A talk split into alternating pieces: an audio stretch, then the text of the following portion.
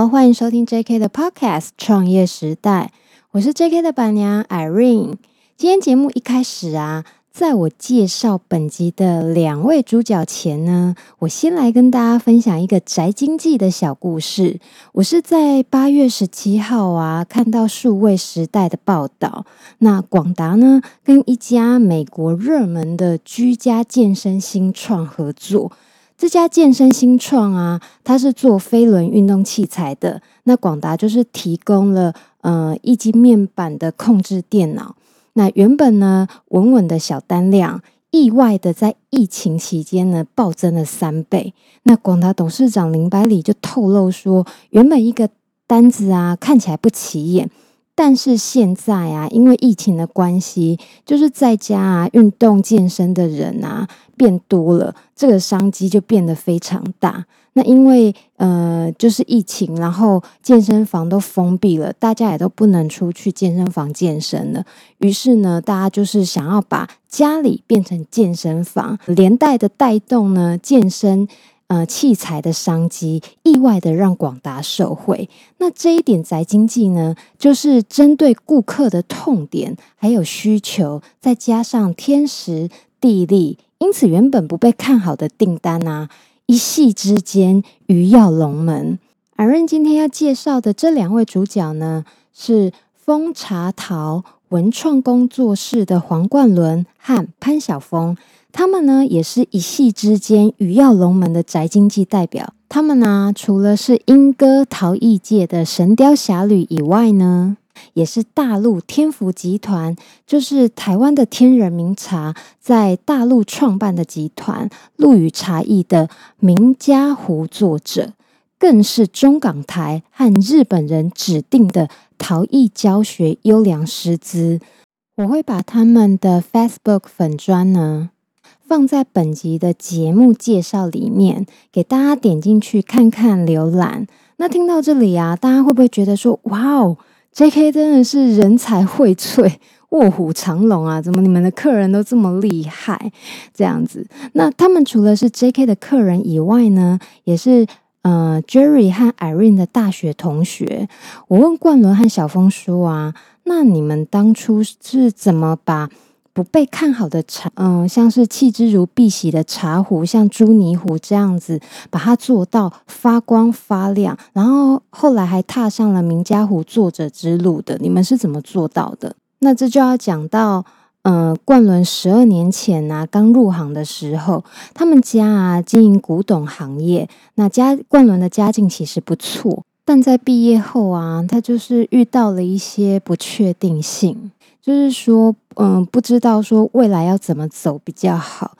可是我觉得这个问题呀、啊、很正常，因为这个是大部分社会新鲜人在毕业在大学的问题。你大大学毕业后可能就是呃继续升学，或者是说呃面对就业。后来呢，在冠伦妈妈的介绍下，她到莺歌学陶艺，学做手拉胚。那当时是去给人家做学徒这样子。那好啦，我在这边呢、啊、要考考大家。我们都知道说手拉胚，嗯、呃，那不管说你是亲身体验，还是说看节目啊、看书啊都好。一块陶土躺在那个呃拉胚机上面，你要如何从一块土把它拉高塑形，这个动作你觉得要练多久，你才能把它呃做到技术纯熟，动作很熟练这样子？你觉得是一个月还是三个月？猜猜看，答案是一年。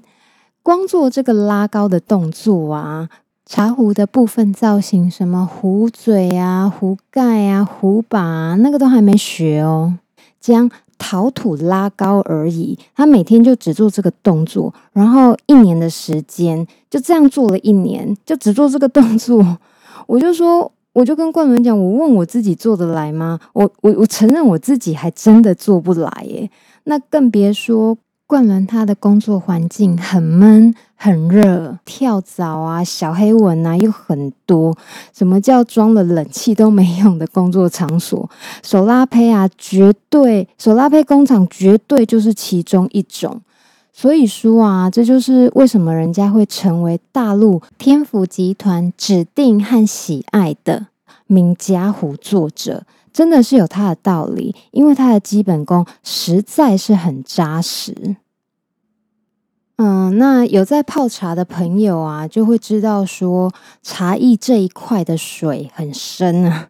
一把好的名家壶啊，好用，做工细致，一直到说值得你收藏的呃这个境界，那名家壶真的都不便宜耶，那个价钱我就不多说了，大家可以去 Google 一下。那因为天府集团啊和陆羽茶艺是台湾的天人名茶，素有两岸茶王之称的李瑞和李总裁在大陆呢一手创办的，他们的评检啊极其严格。我听小峰跟冠伦说，他们呃评检呢有三道程序，哪三道呢？台湾先评检，大陆再评检，店长还会再拿起来看过。那这个还没完哦，那每一每一个地方的评检啊，它都是呃好几个流水线一样做一条这样子。那好几个人，比如说第一个人呃比例有没有正确，那第二个人呢，他就看说壶嘴啊、壶盖啊这些 O 不 OK。那第三个呢，握把有没有好握，嗯，然后其他的人呢，就是看造型有没有创新啊、细致度这样子，哎，然后还要看有没有瑕疵。那你看哦，台湾这样评检一次，大陆也是这样子再评检一次，然后呢，到了那个天府集团的门市呢，他们还会有呃店长跟店长他们再拿起来再仔细的看过一次才会上架。所以说啊，呃，这些全都在评检上被挑得体无完肤，然后真的是会被看得一清二楚。哦、那个你联想糊弄他们的呃的机会啊都不可能，你要侥幸过关的几率啊那根本就是零。因为天府集团的把关真的是没话讲，这个也是天府集团陆羽茶艺他们的品质品牌价值所在。但是因为冠伦啊做茶壶很专心，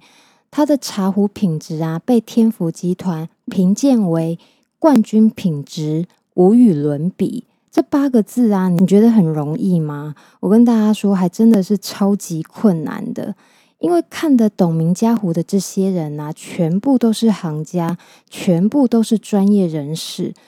应该要很骄傲的，在我们台湾的这块土地上呢，有位做名家壶非常优秀的杰出青年，并且啊，冠伦在大陆的名家壶艺界中呢，他是一位呃很受到顾客还有茶艺师们他们的喜爱的一位名气作家。但是啊。嗯，人啊，再怎么厉害，创业啊，都会有高潮有低潮。那生意不好的时候怎么办？冠伦和小峰啊，就曾经真的是业绩挂零过。那个月所有的支出，所有必须要支出的钱啊，加一加大概是二三十万就出去了。但是他们一块钱收入都没有进来，然后手头上也剩没多少现金了，那怎么办啊？那个那个状况就会让人很慌。这个啊，对所有的创业者们啊，大家一定心有戚戚焉。如果你有创业的话、啊，想必你现在听到可能会点头如捣蒜吧，完全可以感同身感同身受，是不是？那业绩挂零就真的很可怕。但是啊，在创业的路途上，什么叫做绝处逢生？呃、那那讲到这个啊，就要介绍我们这一集的女主角潘晓枫。嗯、呃，就我先生就是 J K 老板 Jerry 啊，他以男性的角度来形容晓枫啊，他说她是一位很有仙气，然后散发文艺气息的一位女性朋友。我这样讲，大家可能会觉得有点笼统，就没有办法想象。我来念一段文字啊，转述给大家听。为了风茶桃 F B 粉专写的简介，这段文字代表他们工作室的风格，也代表他本人。风茶桃虽为陋室，茶气意乃熠熠生光。品茶时，茶色闪闪发亮。柴烧的器物也是闪闪发光，烧窑时火色也是在发光，窑艺工艺皆因此生光。我在阴暗低矮的陋室之中，但这些人事物是发光的，唯有音译才能看见这美好的光。所以嗯、呃，有没有感觉到文如其人呢、啊？真的很有气质。那像这样一位气质出众的小峰啊，她可不是那种嗯、呃、不食人间烟火的纤纤弱女子哟。她们曾经在呃夜惊挂铃的时候，大家都呃一筹莫展的时候啊，她就第一个提出解决方案，给他们的团队成员大家一起来讨论，为夜机挂铃这件事共同努力。结果啊，他提出的方案真的奏效哦！而且在他们那一次呃努力要解决问题的过程之中，他们还遇见事业上很重要的贵人。虽然小峰就很客气的跟我说，那次是因为有贵人相助，但在我这种呃我这个第三方的角度来看啊，我就觉得说，真正的贵人不就是他们自己吗？像冠伦十二年来如一日。到现在啊，他边拉手拉胚啊，都还在一边想着说，呃，要让如何让制程再进化，如何让作品更创新。那像小峰也是啊，他在莺歌过着真的是深居简出的日子，多半时间啊，他都在做那个手捏茶碗、茶壶。然后看书啊，练字啊，插花啊，报名各种跟嗯工作有关的相关课程，然后持续十几年跟潘俊任老师学习手捏壶。就算说天福集团和陆羽茶艺这么的看好他们，但是冠伦跟小峰就是那种不会想要安于现状，他们觉得说只有更好，没有最好。然而啊，太拼命工作啊，这个态度虽然是很好没错啦，但是在陶艺这一行有时候就真的很危险，尤其说你作品做好要烧窑的时候。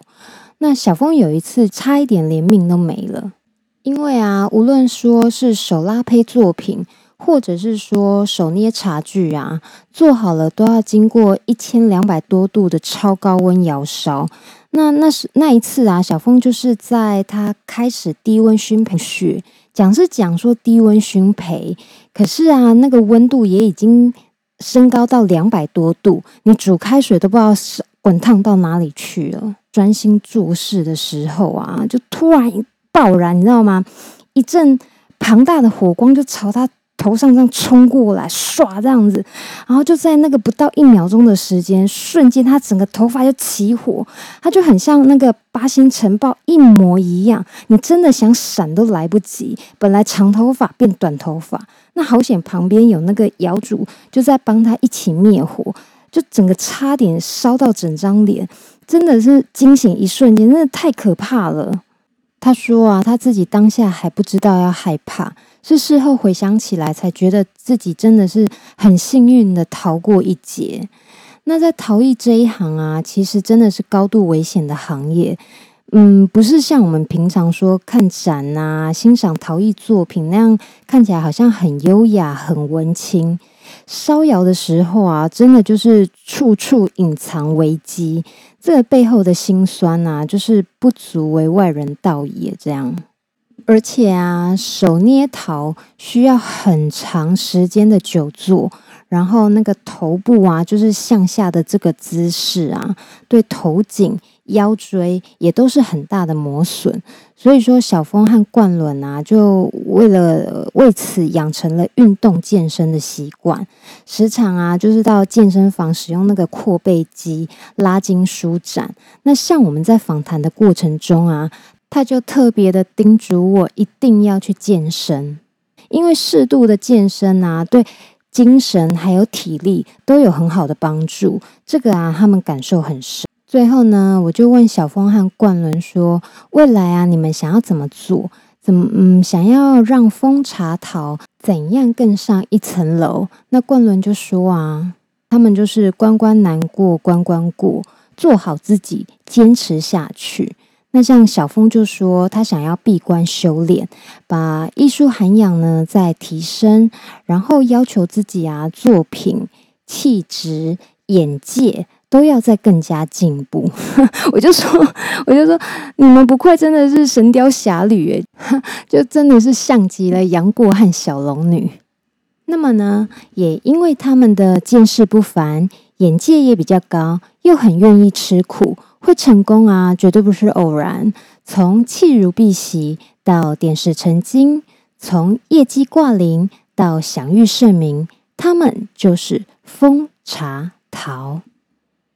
今天谢谢大家的收听，如果您对我们 J K 这间餐厅有兴趣的话，欢迎上 Facebook 搜寻 J K Studio 新意法料理，按赞加入粉丝团追踪我们。那别忘了哦，本期节目记得帮我们订阅、评论和分享哦，我们下期见 ，See you。